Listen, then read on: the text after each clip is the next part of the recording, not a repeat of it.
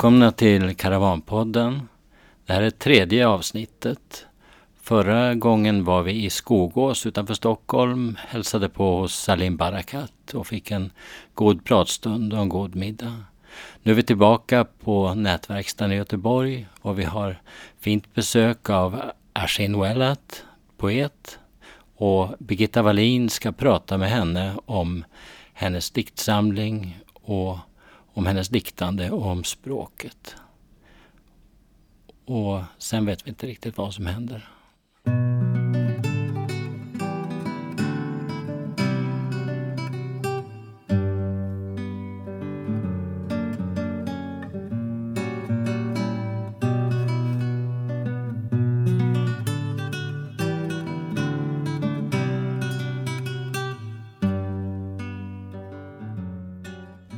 Hej Arsin! Eh, nu ska vi ju prata här om din diktsamling En aprikos, två körsbär som kom på svenska 2012 och den var översatt av dig och Hanna Wollberg. Och jag tänkte att vi skulle börja med att lyssna på en av dikterna härifrån. Den som heter Kurdistan. Så om du vill läsa den på kurdiska först.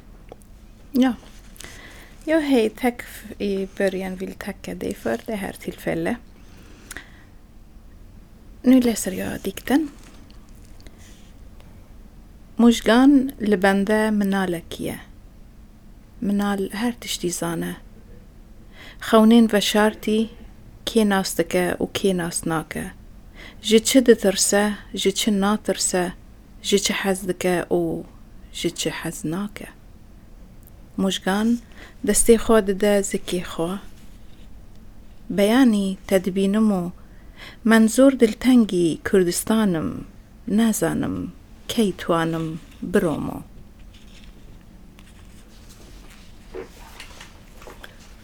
Kurdistan.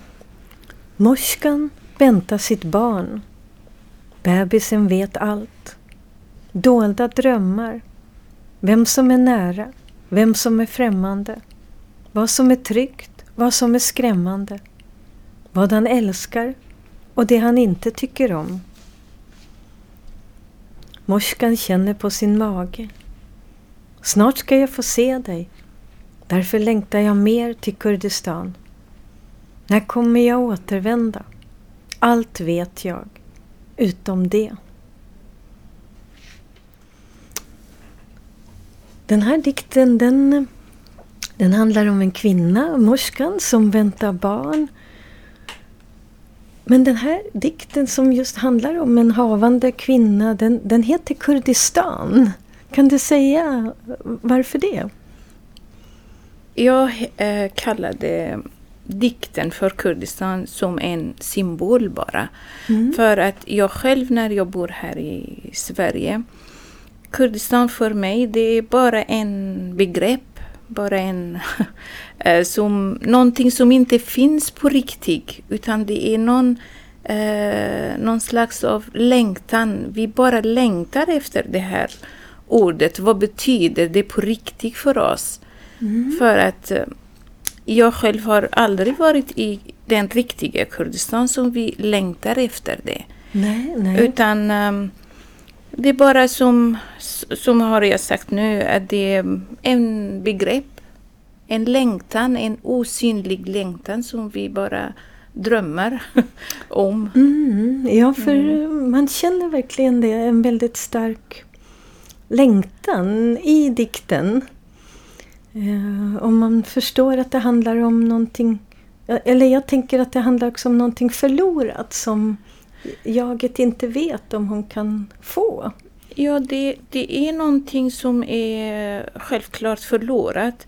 Men vi, vi kan, jag kan säga att vi, kan, vi kommer ihåg den mest så mm. när man ska få ett barn, ett, ett mm. nytt liv.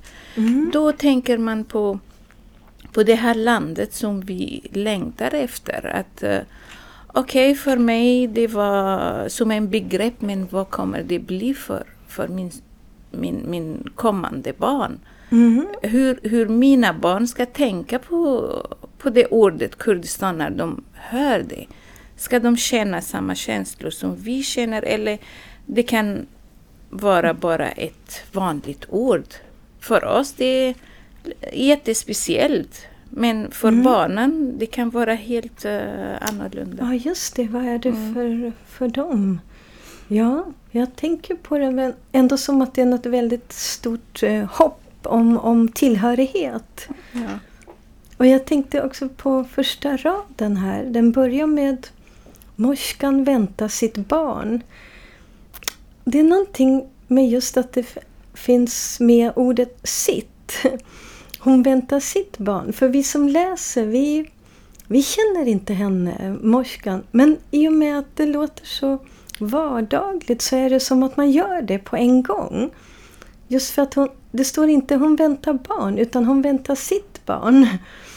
Och det blir någonting, jag kan inte riktigt förklara, men det blir någonting väldigt tryggt. Och det är någonting uråldrigt med det. Barn har alltid fötts. De kommer mm. alltid att födas, mm. hur världen än ser ut. Också för den som har förlorat sitt land och kanske bara har en dröm om det. Uh, ja, det, det handlar mest om den särskilda kvinnan som hade lite orolighet. Som, hon var en väninna för mig, mm. till mig. Och hon var jätteorolig för barnet. Nu kommer barnet snart. Eh, ska jag kunna åka med barnet till eh, Kurdistan? Hon tillhörde den delen, iranska delen.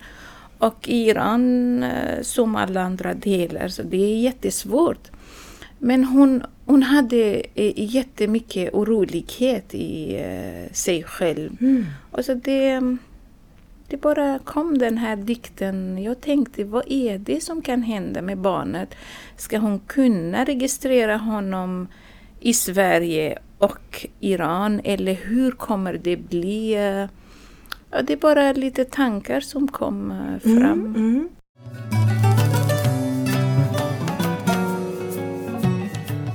Ja, och, och, du själv, du kommer från den, den syriska delen av ja. Kurdistan, ja. visst? Ja.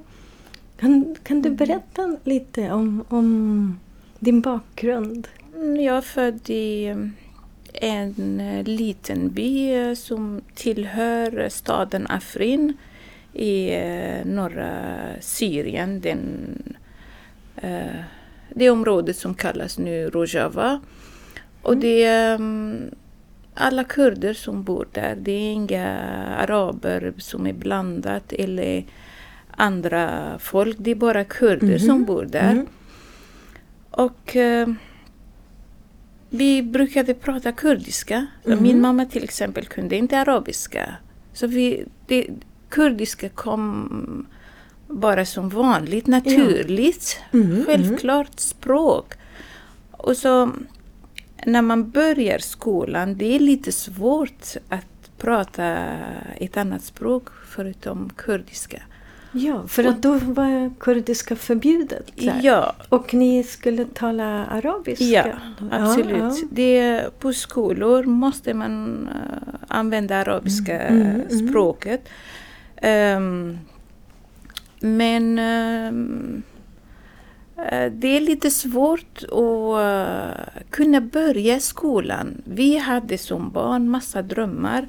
Mm. Uh, nu, vi, vi, bara hörde att uh, vi ska kunna lära oss ett nytt språk. Vi var glada för det. Och uh, massa drömmar, um, mm. börja skolan och sånt. Ja, så ni var glada till att börja med? Att, ja, absolut. För att lära absolut. Också Alla arabiska. är glada, ja. absolut. Mm, mm. Um, så bakgrunden var lite, man kan säga lite ovanligt på grund av sådana händelser att när det kommer fram att ah, ditt, ditt språk är förbjudet, då kom massa frågor. Eh, till exempel, vi pratade kurdiska hemma, mm. men när vi tittar på TV, det är bara arabiska eller turkiska på den tiden fanns. Alltså som ett barn, eh, man, man undrar lite. Så jag började fråga min pappa varför våran TV pratar bara, uh, bara arabiska och turkiska? Vi förstår ja. inte. Nej, nej. Vi vill någonting som, mm. som vi som barn kan förstå. Så, nej, det finns inte kurdiska på TVn. Men varför? Då började ordet varför komma mm. ganska ja. mycket. De hade inte sagt något innan, dina nej, föräldrar, nej, om nej, det här? De, de brukade inte prata om det, det utan det bara gick så mm. som naturligt. Ett liv uh, går bara. Uh, och i skolan, vi började uh, vi, som barn uh, brukar prata kurdiska och då kom lite som en konflikt att lärarna förbjuder kurdiska på ett sätt som är lite hårt. Mm. Så vi fick straff hela tiden. Mm. Vad var det för så, straff? Alltså, de, du som ett barn måste öppna din...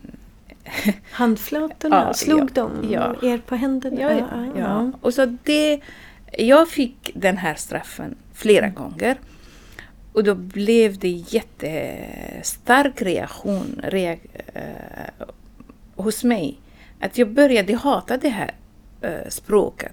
Så fort jag pratar kurdiska, eh, man får straff. Mm. Att du måste prata arabiska istället för mm. kurdiska. Ja, och som, som ett barn kan inte tänka kanske vidare utan det är bara det här tillfällen som varför ska jag äh, måste prata arabiska när jag inte måste. Mm. Så ja, det, var, det var jättestor fel att uh, de kunde inte äh, lära oss att tycka om det här språket nej, istället nej. för att tvinga. Och på raster också var det ja, förbjudet? Ja, ja mm. helt, mm. hela tiden. klart. På rasten. Uh, och vi som barn vi glömde bort bara, eller, eller naturligtvis kommer bara kurdiska. Så, ja. för, för, att du kan inte du kan inte det här språket. Hur, hur ska du prata uh, hela Men, tiden? Ja, Men hur var det hemma då när det, när det hade blivit så att kurdiskan var något förbjudet? Hur kändes det att prata det hemma? När man bor i en by så det är ingen kontroll på uh, Nej, på jag menar liv. själva känslan mm. hos, hos dig. Om Nej, jag det blev, förändrades. Jag, jag, kurdiska blev uh, mer uh, in i mig. Uh, jag, som, ett, som en skydd, att nej, jag måste skydda mig med mitt språk. Då blev så här, varför de vill ta eh, ta av det här språket av mig. Var, mm. Varför de vill ta bort den? Varför vill de döda ett språk? Eh, det, så tänker man. Ja, så det blev ännu starkare ja, det känsla blev hos dig? ännu starkare känsla. Då började jag fråga min pappa, har vi inga bokstäver? Och då, de vågade inte. Men Uh, min pappa började säga nej, fråga inte om det här. Du får inte prata om det i skolan. Och när man, man känner sig att man blir eh, nedtryckt, att nej, du får inte prata om det, du får inte fråga mm. om det. Då började jag fråga mer. Varför? Varför du säger så? Varför? Mm. Vi pratar ett språk, så det betyder måste finnas uh, bokstäver, ett alfabet, ja. ett alfabet. Jag vill lära mig det här språket, jag vill läsa. Så vi hade inga böcker hemma, vi hade ingenting. Och så de bara säger nej, nej, du, du ska inte fråga. Uh, du ska absolut inte prata om det i skolan. Så, då, man, man kände att det är något farligt. Mm, Då mm. började mm. jag som ett barn tänka, varför det här språket är mm. farligt? Ja, varför även mina föräldrar, mina släktingar säger ja. nej, blanda inte dig med det. Som, uh, som att man ska göra något fel. Och nej, det är inte nej. fel. Varför? Eh, så det betyder att jag är fel, jag själv som en person, ja. jag är fel. Hur gick det? Då kunde du till sist lära dig? Ja, nu, när började du skriva på kurdiska? Mm. Ja, det var den historien som bakom att jag började skriva på kurdiska. Uh, när även hemma jag fick uh, nej, nej, nej. Mm. Då började jag um, uh, tänka att nej, jag måste lära mig det här språket. Även om min pappa säger inte nej. äh, säger nej. Mm. Då äh, jag kände att äh, det, det är en stor nej som på, den här, på det här språket. Även i familjen, in i familjen. Det är inte bara ute, utan Nej, nej, familjen det. Ja. Vad är det för fel? Så jag, jag var liten, jag var mm, årskurs fem, sex när Mhm, jag började leta efter alfabetet på kurdiska. Så min pappa bara sa ja, ja, det finns ett alfabet, men eh, du ska inte prata om det. Du, jag har inga böcker, jag har ingenting. Du började reagera på så sätt. Ehm, eh, han sa till mig, du kommer lära dig latinska bokstäver på skolan. Då eh, kan du lära dig lite kurdiska också för att kurdiska bokstäver är lika eh, som latinska bokstäver. Ja, ja. Mm. Och jag väntade tills att jag ska bli på årskurs eh, sju och börja lära mig engelska för att det börjar årskurs sju på den tiden. Mm.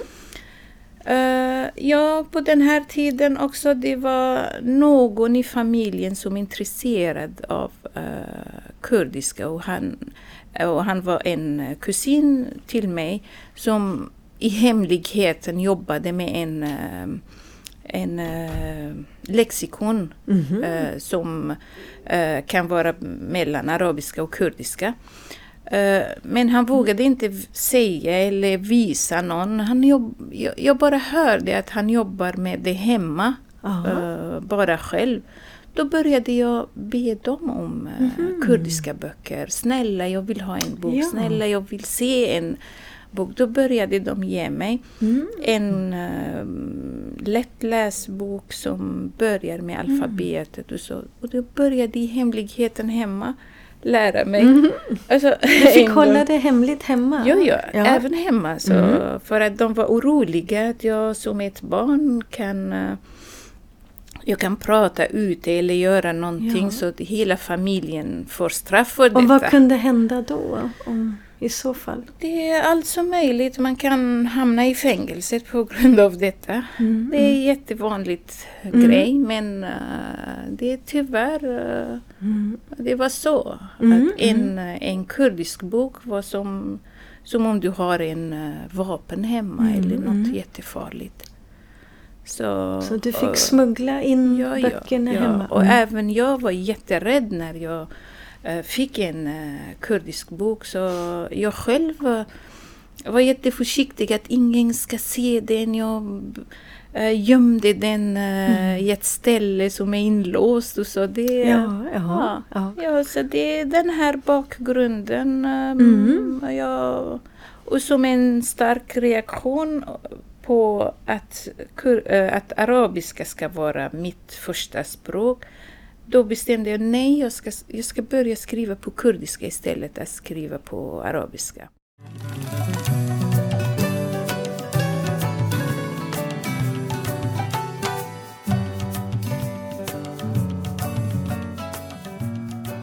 Och när du började skriva dikter, hur, hur gammal var du då? Jag var i årskurs nian, åttan när jag började skriva på kurdiska. Mm. Det är inte riktiga dikter eller texter men det är bara någonting som jag var glad att ja, nu började jag skriva själv. Eh, och då tog jag namnet Achin Walat istället för mitt riktiga, riktiga namn. Ja, Ja, och eh, för att ingen ska känna vem är den. Även min familj ska inte känna mig när jag publicerar. Jag började publicera mina dikter under det här namnet. Ja. Skickade du till eh, Ja, tidskrifter? tidskrifter, tidningar som, eh, som var hemligt. Ja, ja. Ja. Ehm, ja, det tog flera år ehm, tills de fick veta vem är jag. Så, Dina föräldrar? Eh, en, ja, mina föräldrar också. Eh, min pappa såg den för första gången. Det var en tidskrift som, eh, som hade varit här i Sverige, i Stockholm. Mhm. eh, som Farad Jawari heter han, Ferhat Jawari, som hade den här tidskriften. Ja. Det var um, första gången min pappa såg mina dikter i den här tidskriften. Ah, vad heter den? N Uh, Nudem eller?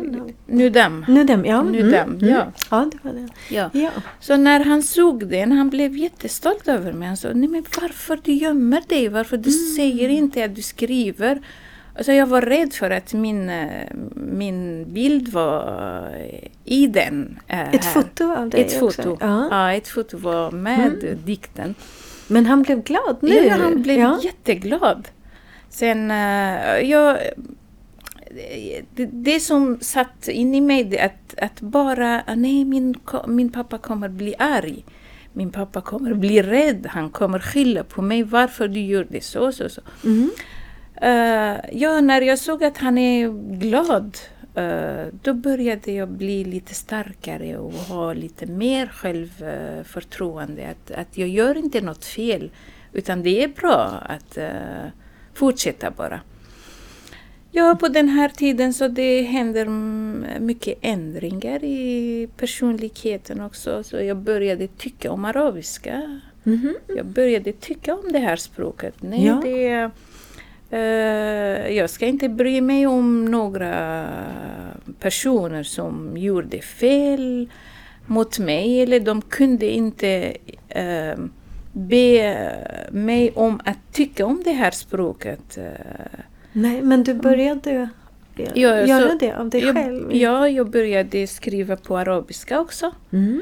Eh, men först och framför allt det var kurdiska som stod i början som eh, man kan säga som en eh, eh, som en skyldighet hade jag den på mina axlar. Att nej, jag måste jobba för det här språket som alla vill att den ska inte komma fram. Ja, du kände det så?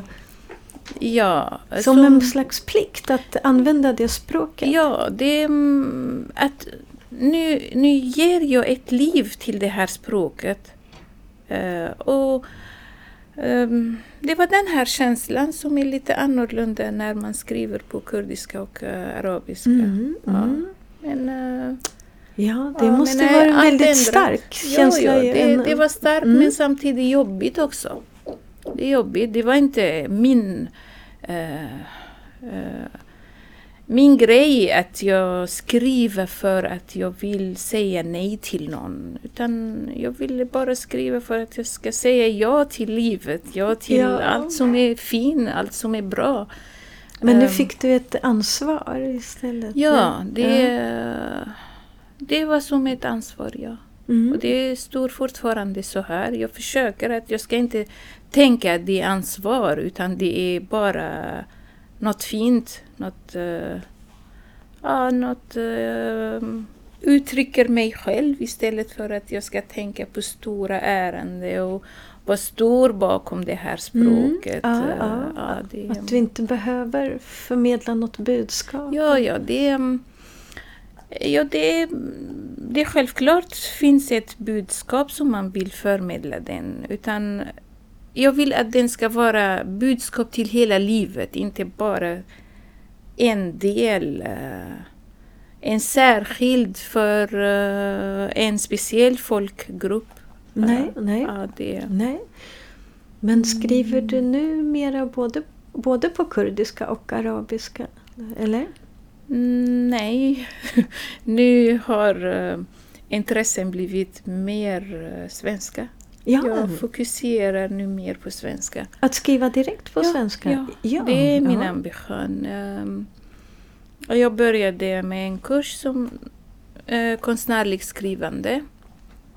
Eh, och det är eh, målet att jag ska kunna skriva det, det som jag känner direkt på svenska. Mm.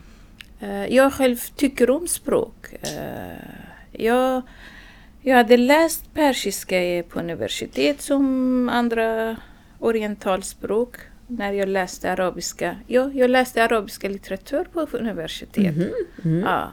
istället för att jag ska kunna, jag, att det ska bli komplicerat språk för mig. Ja, nej, det betyder bara straff, betyder bara något tvång. Nej, jag Mm, bestämde, mm. nej, jag ska vara nära det här språket. Ja. Jag ska läsa den. Ja, ska kunna mer än dem. Jag ska kunna arabiska mer än araber. Det är det som jag bestämt mig och det hände.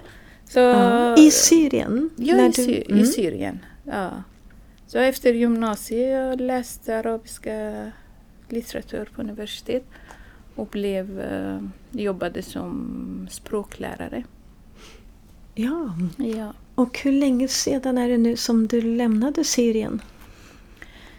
Det var i september 2004 jag kom till Sverige.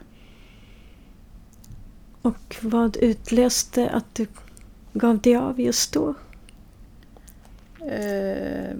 V- vad gjorde att det var just då som du... att komma hit? Ja, ja. Ja, jag gifte mig. Jag gifte mig med en, eh, en kurd som Ja. bodde här i Sverige. Jaha. Ja, Mm. Han bodde här eh, för länge sedan. Han själv var poet. Så eh, därför jag kom hit. Men, eh, men det var bestämt i alla fall att jag ska inte eh, sitta kvar i det här landet. Syrien menar jag. Hade du bestämt Ja, ja, det? ja. det var bestämt att jag ska jag ska aldrig eh, skaffa barn och familj i, eh, i Syrien. Det var bestämt. Vad ville du göra istället? Ehm, att leva fri som jag vill. Bara den. Mm, mm. Det är inte något mer. Jag vill inte, vara, jag vill inte visa mig som en hjälte. Jag vill vara en vanlig människa. Jag vill inte känna mig att jag gör något jättestort när jag skriver bara på mitt språk. Det är jättevanligt.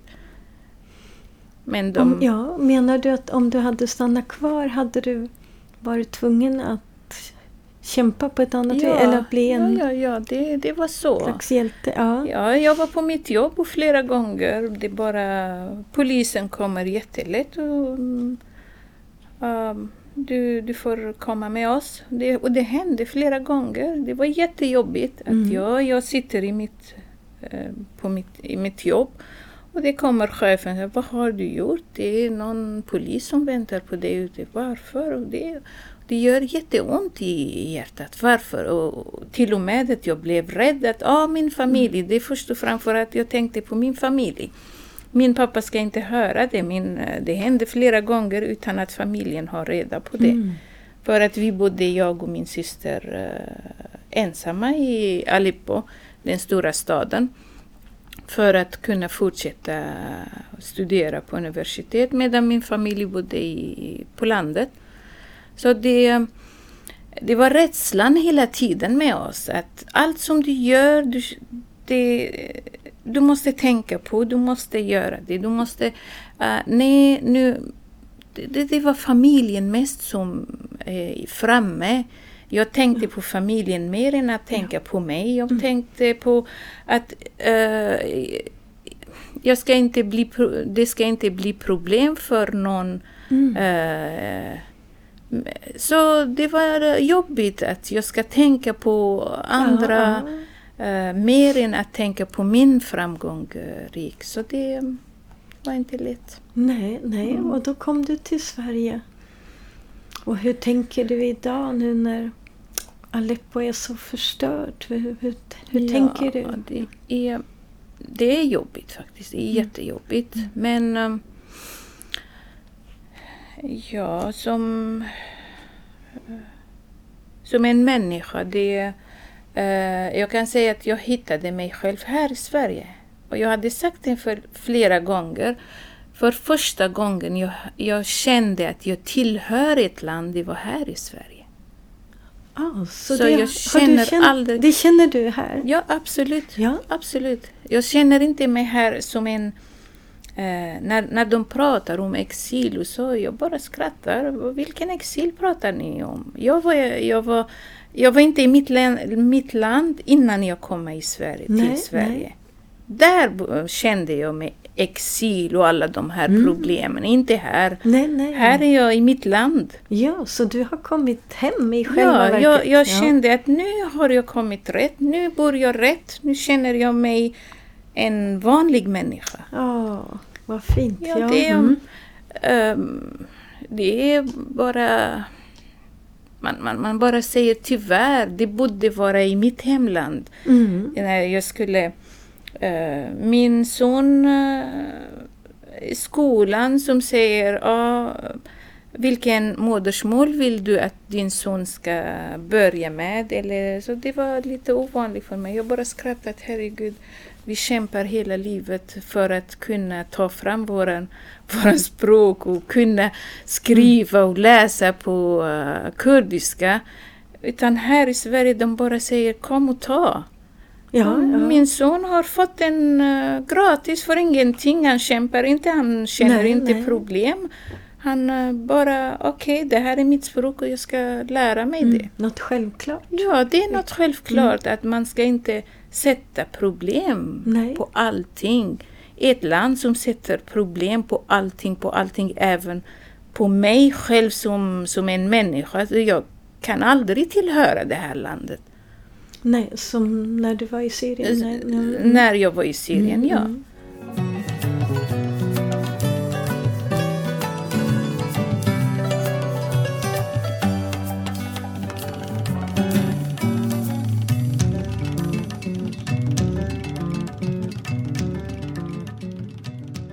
När du berättar det här om hur det är att ha ett förbjudet språk så, så tänker jag att det är verkligen som en välsignelse det här du uttrycker att, att få vara i ett land där man bara kan få leva och använda sitt språk.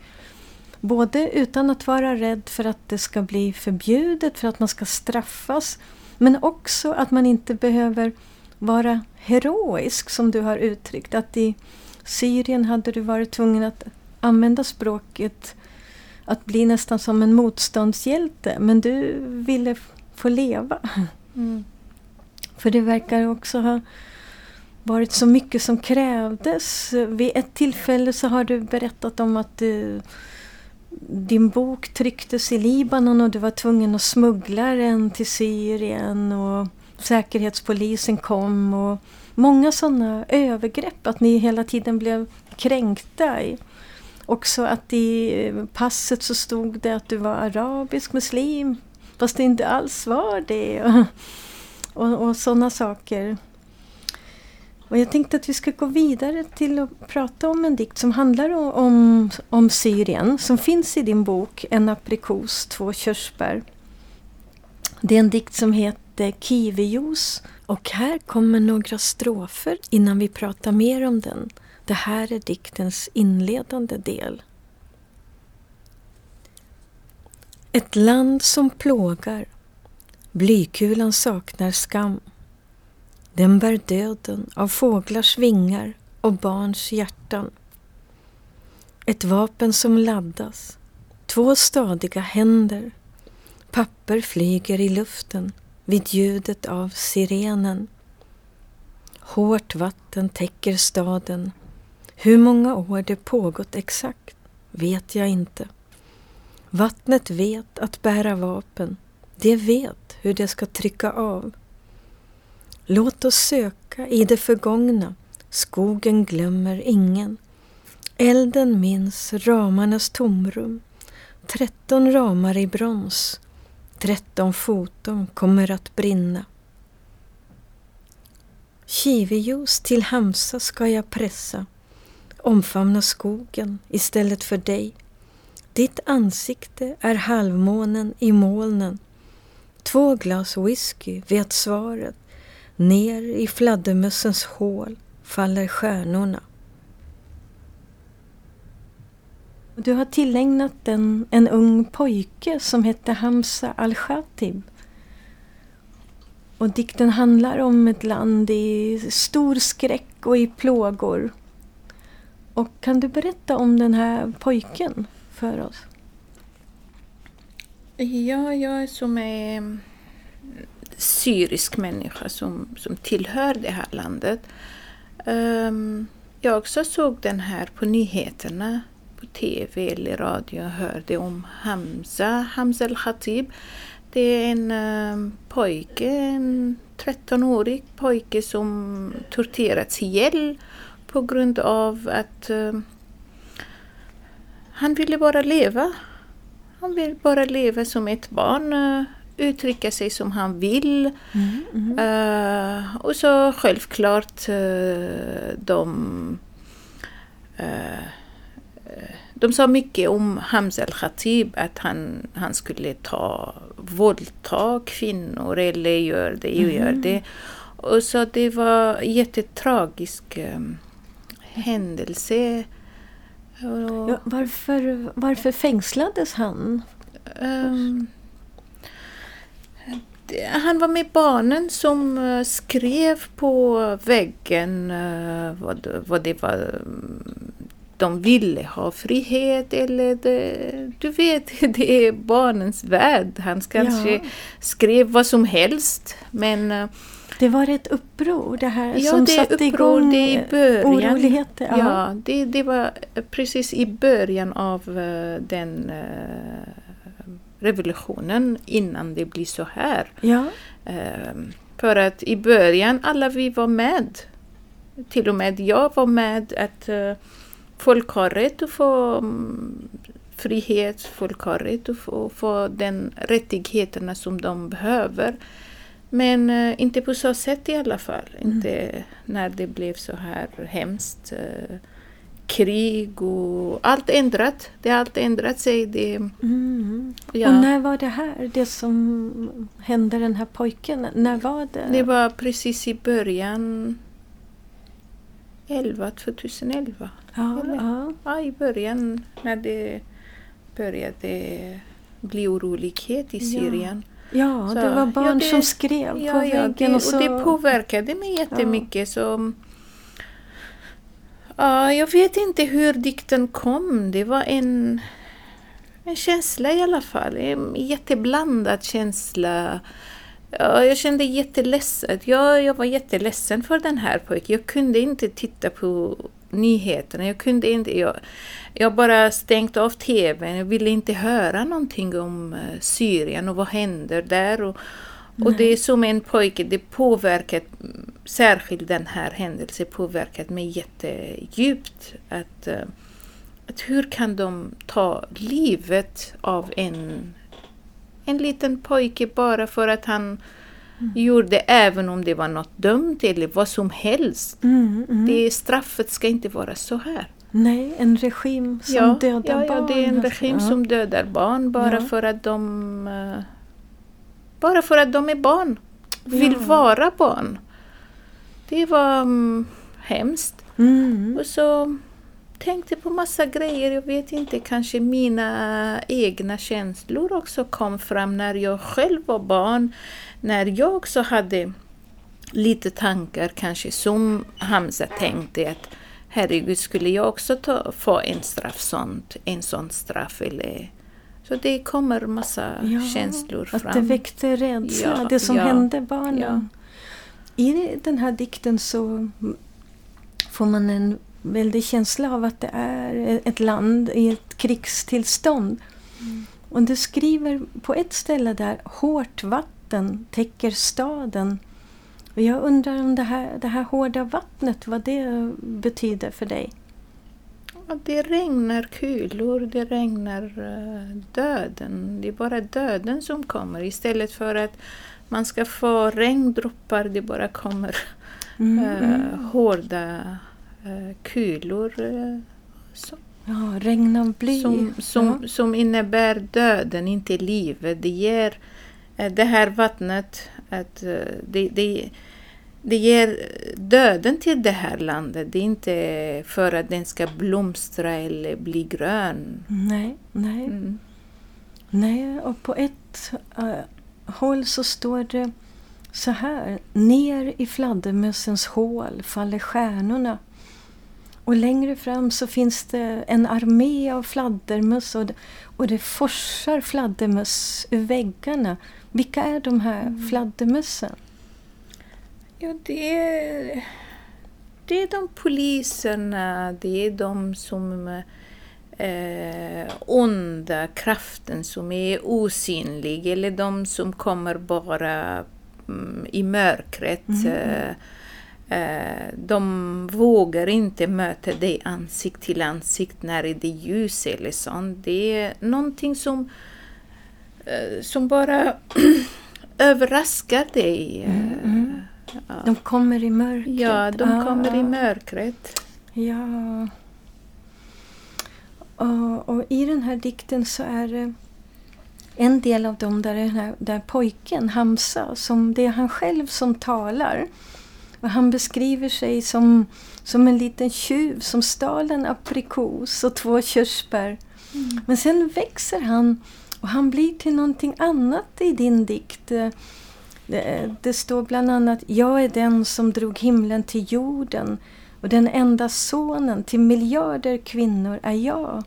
Så, så vem blir han i din dikt?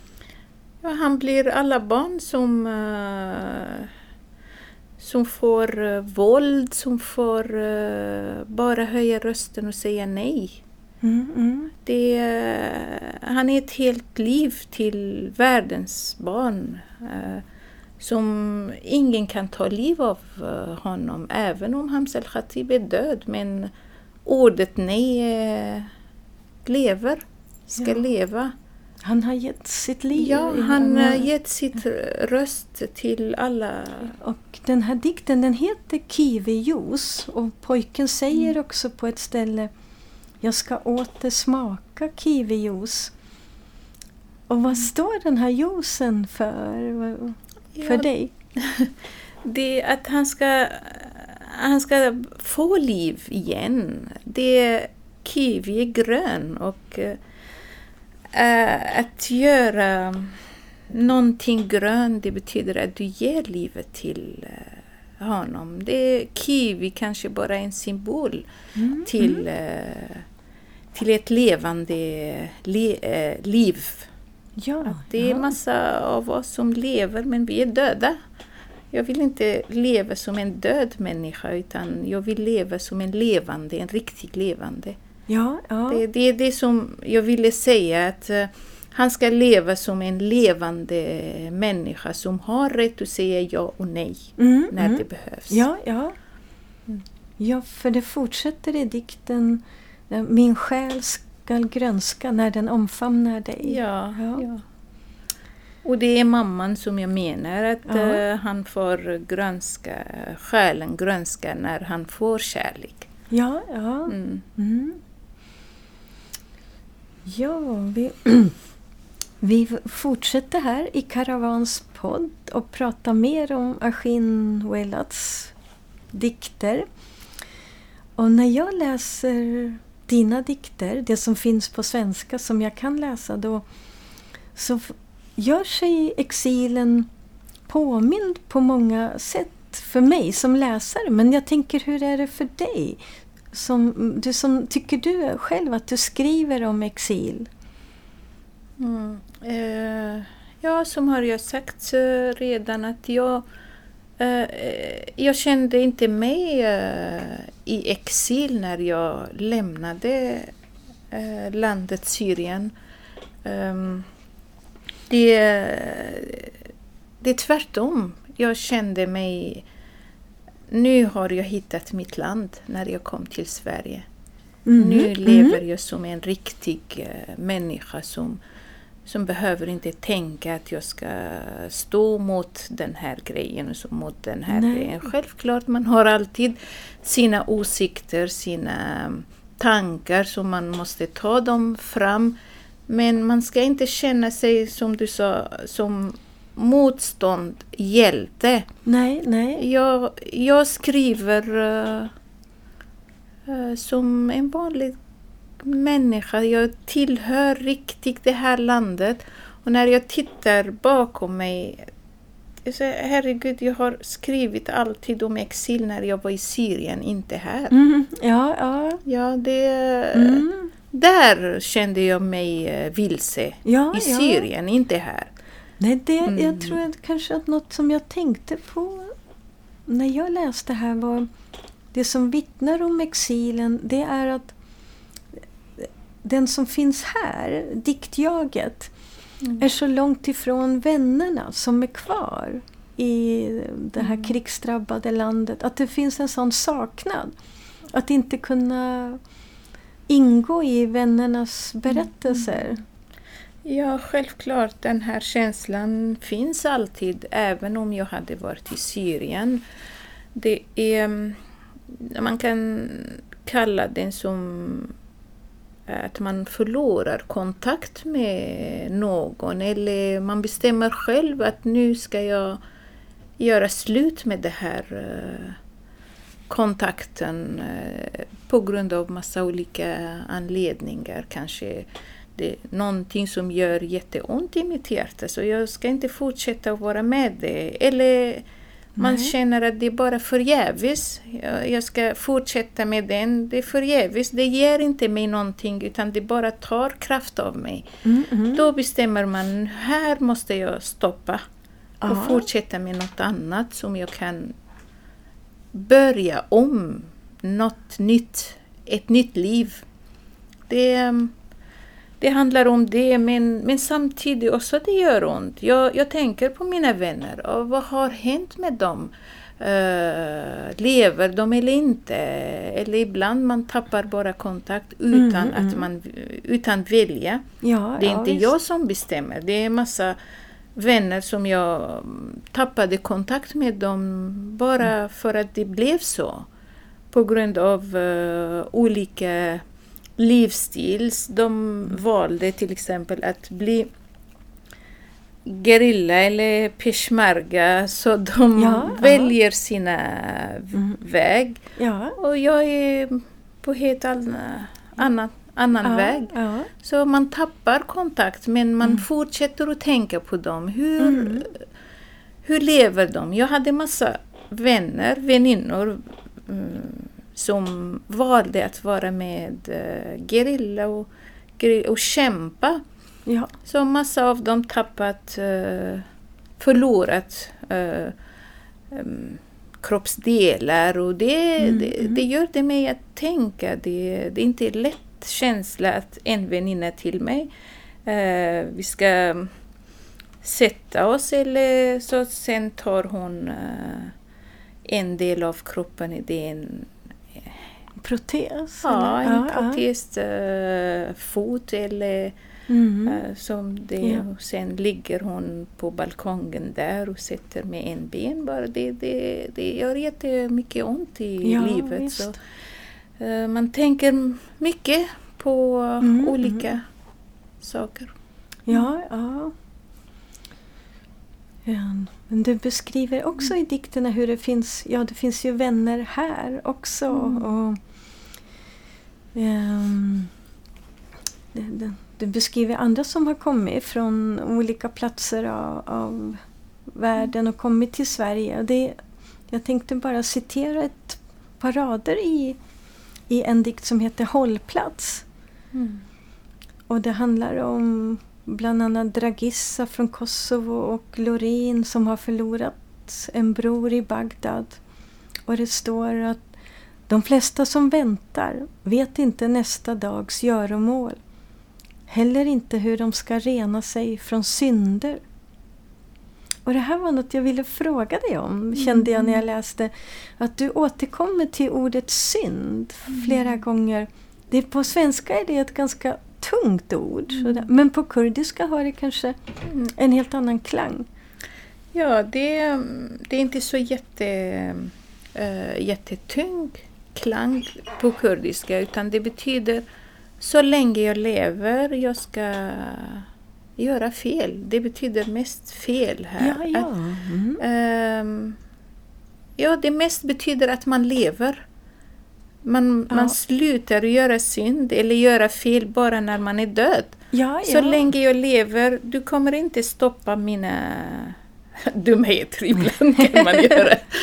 Så det, det händer alltid uh, fel i livet. Ja. Man lär sig av sina mm. misstänkt. Så det betyder inte så jätte eh, betydelse på uh, kurdiska. Nej, jag förstår. Utan man kan säga Mm. det är fel.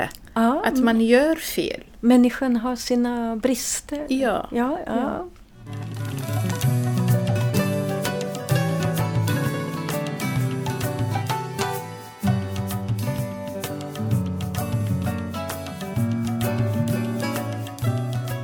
Ja, nu, nu tror jag vi måste prata om kärlek också. För det Mm. handlar dina dikter mycket om. om eh, det är som ett drama, relationen mellan kvinna och man. Och eh, i dikterna som man anar ganska såriga och trasiga kärlekshistorier. Eh, Och kvinnan och mannen är väldigt olika varandra. En kv- kvinnan beskrivs som om hon är av alabaster medan mannen är kvicksilver till exempel i en dikt. Vad, vad vill du säga Mm. med det? Ja, men... eh, ja. Det beror alltid på vilken person har man eller vilka erfarenheter i livet har man eller vilka eh, historier som man har gått igenom. Eh, eh det betyder inte att alla män är så eller alla kvinnor är så. Eh, ja, men mest kvinnorna söker eh, stillhet, eh, söker att de ska känna sig trygga. Eh, utan män är varje sekund en annan... eh, De, de varierar sig för mycket. Mhm. Det är det som jag menar. Det att man, Ja, kan, ja. eh, man kan inte känna sig trygg Nej, med en nej. sån man. Det, nej, en Ja. kvicksilverman. Ja, nej. en kvicksilverman, du kan aldrig känna dig trygg med. Så, så det, det är som jag menar att de, de själva män som har problem med sig själva. Ja, det ja. är Mm, mm. någon som fattar eller som saknar trygghet kan inte ge dig den här uh, känslan att du är trygg med. Nej, nej, Mm. för det står också där på någon, eh, ett annat ställe i dikten att om den här mannen i den här dikten att din famn lugnade mig inte, du var inte nära när jag drömde och när jag blev rädd. Ehm, det har ju varit väldigt mycket uppståndelse kring Ebba Witt-Brattströms bok eh, Århundradets kärlekskrig. Om hennes äktenskap. Och det är som ja, en väldigt stark uppgörelse i den, i den boken.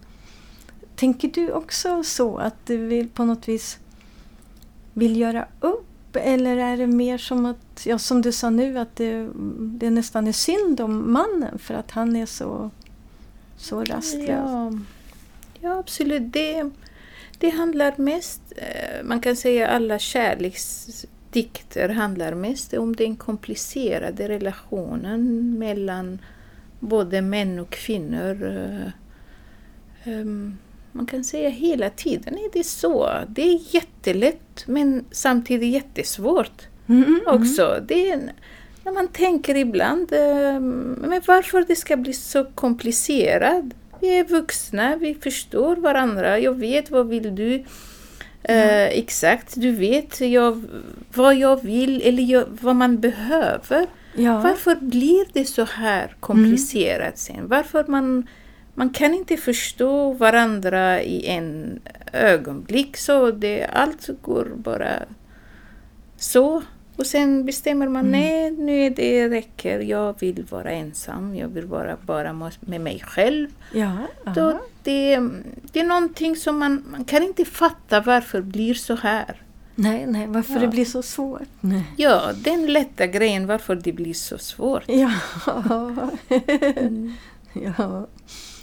Eh, Och ibland så använder du också det, eh, frukter och bär och ja, symboler från naturen. Det var en, jag måste citera några fina rader. Eller, du åt alla mina bär som vore jag en hallonbuske till exempel. Ty, tycker du om att skriva om kärlek? Ja, hela livet är byggt på kärlek. Nej, man kan inte leva utan uh, den här uh, varma världen. Så det är kärlek, det betyder inte för mig bara också den här relationen mellan män och kvinnor.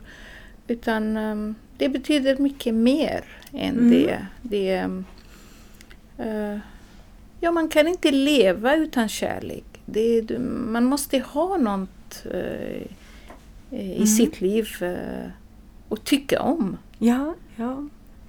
Det här är en slags grund sen, för livet. Ja, ja, och sen vi är människor, vi behöver varandra. Det är, um, kvinnan kan inte vara ensam utan en, uh, en, en man. Mannen också, sam, de kompletterar varandra. Mm, om, man ska, mm. om man ska leva bra och som vanligt, man ska ju vara tillsammans. Ja, ja. Men du skriver mm. inte bara om den här parkärleken utan det mm. finns också en annan stor kärlek och den är till moden.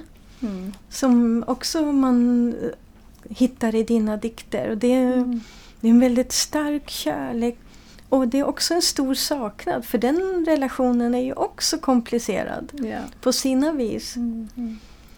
Och man kan känna att Eh, i dina dikter så förstärks den här komplikationen av att moden är långt borta. Ja, det är en dikt som heter just Mor. En kort dikt som går så här. Jag behöver en mor för att säga du är jag, men jag är inte du. Hur ja. tänker du om den dikten? Ja, det är också att um, man kan säga att det liknar uh, kärleken mellan kvinnor och män på något sätt. Det är också mm. lite komplicerat. Jag behöver min mamma. Ja. Men uh, inte för att jag ska vara en kopia av henne.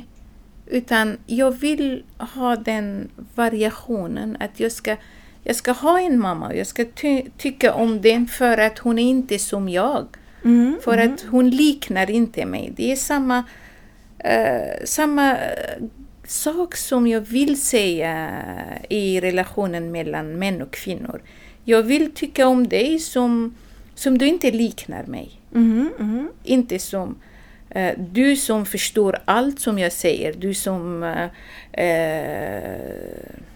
som kan vara en kopia av mig. Man ska tycka om Eh, eh, eh, variationen av varandra. Ja, Den ja. som du inte liknar, inte likheter. Nej, men tänker du att det kan finnas just mellan mor och dotter någon slags större risk där? Att man mm. ses mm. som en kopia? Att det är ett större behov av att lösgöra sig då? Mm. Det, Ja, självklart man tar mycket av sin mamma men vissa grejer som uh, det kan vara personlighet, inte, man kan inte se det i allmänhet händer. Kanske min mamma har massa uh, svaga punkter som jag jag önskade att hon ska inte ha de här uh, punkterna. Hon ska vara starkare. Hon mm -hmm. skulle vara jag tycker om min mamma, men jag tycker inte om att jag ska vara som henne. Nej. Som hon hade levt som en kvinna. Uh, kunde inte ha sina rättigheter på ett bra sätt, på ett rätt sätt. Det är mm. den också. Det alltid handlar om när man tycker synd om någon. Det är samma sak som jag när jag pratar om en man som jag upplevt eller, eller jag, jag, tycker synd om honom mer än att tycka om synd om mig. Mm. Nej, jag, mm, mm. det är ingen fara, jag klarar mig. Ja. Men den som har det här problemet i sig själv, det är synd om, om honom eller henne. Mm, mm. det är samma sak som jag ville säga, att min mamma, det jag säger inte alla, det är min mamma i den här dikten. Okej, okay, jag tycker jättemycket om min mamma jag saknar henne men samtidigt vill jag säga till henne, du borde säga nej för vissa grejer. Ja, för mycket ja. grejer i livet. Mm, mm. Inte bara jag, äh, jag. Nej, nej. Ja. Mm, mm.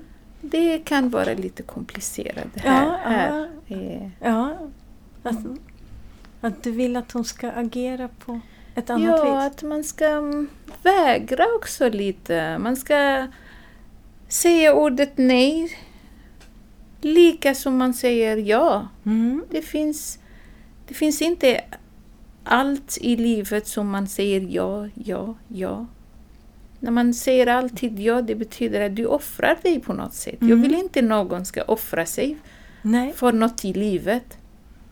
Det är som jag ville säga, det är mamma, ingenting som är förtjänar att du ska offra dig för, även jag. Nej. Offra inte dig för mig. Jag är inte Nej. förtjänad det. Nej, det- nej. Mm. Ja, kommer du att fortsätta skriva om kärlek, tror du? Eller blir det andra ämnen? Jag kommer skriva om livet och livet själva är kärleken för mig. ja, jag kommer skriva mycket om allt i livet. Jag, så jag har uh, hållit mig tyst ganska länge på grund av jobbet och ville fokusera på svenska, lära mig språket lite mer. Och uh, uh, ja, jag tog inte hand jättemycket om mina dikter, även på, på kurdiska och arabiska. Nu har jag mm, ungefär fyra diktsamlingar som måste jobba med och, och ge ut dem. Mm. Men eh, jag bara Ja, mycket. Ja, Ja. det är mycket som jag Ja. hade skrivit och inte publicerat, Nej, nej. inte gjort någonting. Så även på svenska har jag nu eh, Ja, jag skrev ganska mycket. Vi har två grupper som vi jobbar tillsammans. Mm. Och vi skriver eh, gemensamma dialoger. Det är en eh, ny eh, grej också som vi Mm. jobbar med. Ja, Mm. Det kommer på, allt kommer på svenska. ja, ja. Ja, två grupper som tillhör Författarcentrum. Aha. Ja. Så, Men det ska komma en bok av dig också på fikonfrukt. Eh, eh, det kommer en bok, ja. Mm, det är en kollega, en kurdisk poet som eh, översätter mina dikter från kurdiska till svenska. Den kommer snart. Men också en bok till som vi tänker på. Alla vi som skriver eh, gemensamma dialoger. Vi Ja, kommer ja. ge ut dem också på Mhm. svenska. Ja. Och eh, också har jag lite projekter då och då som jag tänker att jobba med översättningen. Mm. Att eh, översätta från svenska till kurdiska och eh, arabiska. ah, ja. Ja, för att eh, ja, jag vill fortsätta lite, vill starta om. Bara att bli färdig med min utbildning nu. ja. Och utbildning till tolk, Eh, är till det tolk den? Ja, ja. ja. ja. Mm. Men då, jag tror att vi får avsluta här och få tacka dig så mycket för att du har kommit hit den här regngråa morgonen och önska dig lycka till med dina dikter framöver. Tack så mycket. Tack! Tack. Det här var det tredje avsnittet av Karavanpodden med Arsène Ouellat som gäst och Birgitta Wallin från Karavan. Det hela är gjort på och inspelat på Nätverkstan i Göteborg på Media Lab. Vi återkommer med nya spännande gäster i Karavanpodden.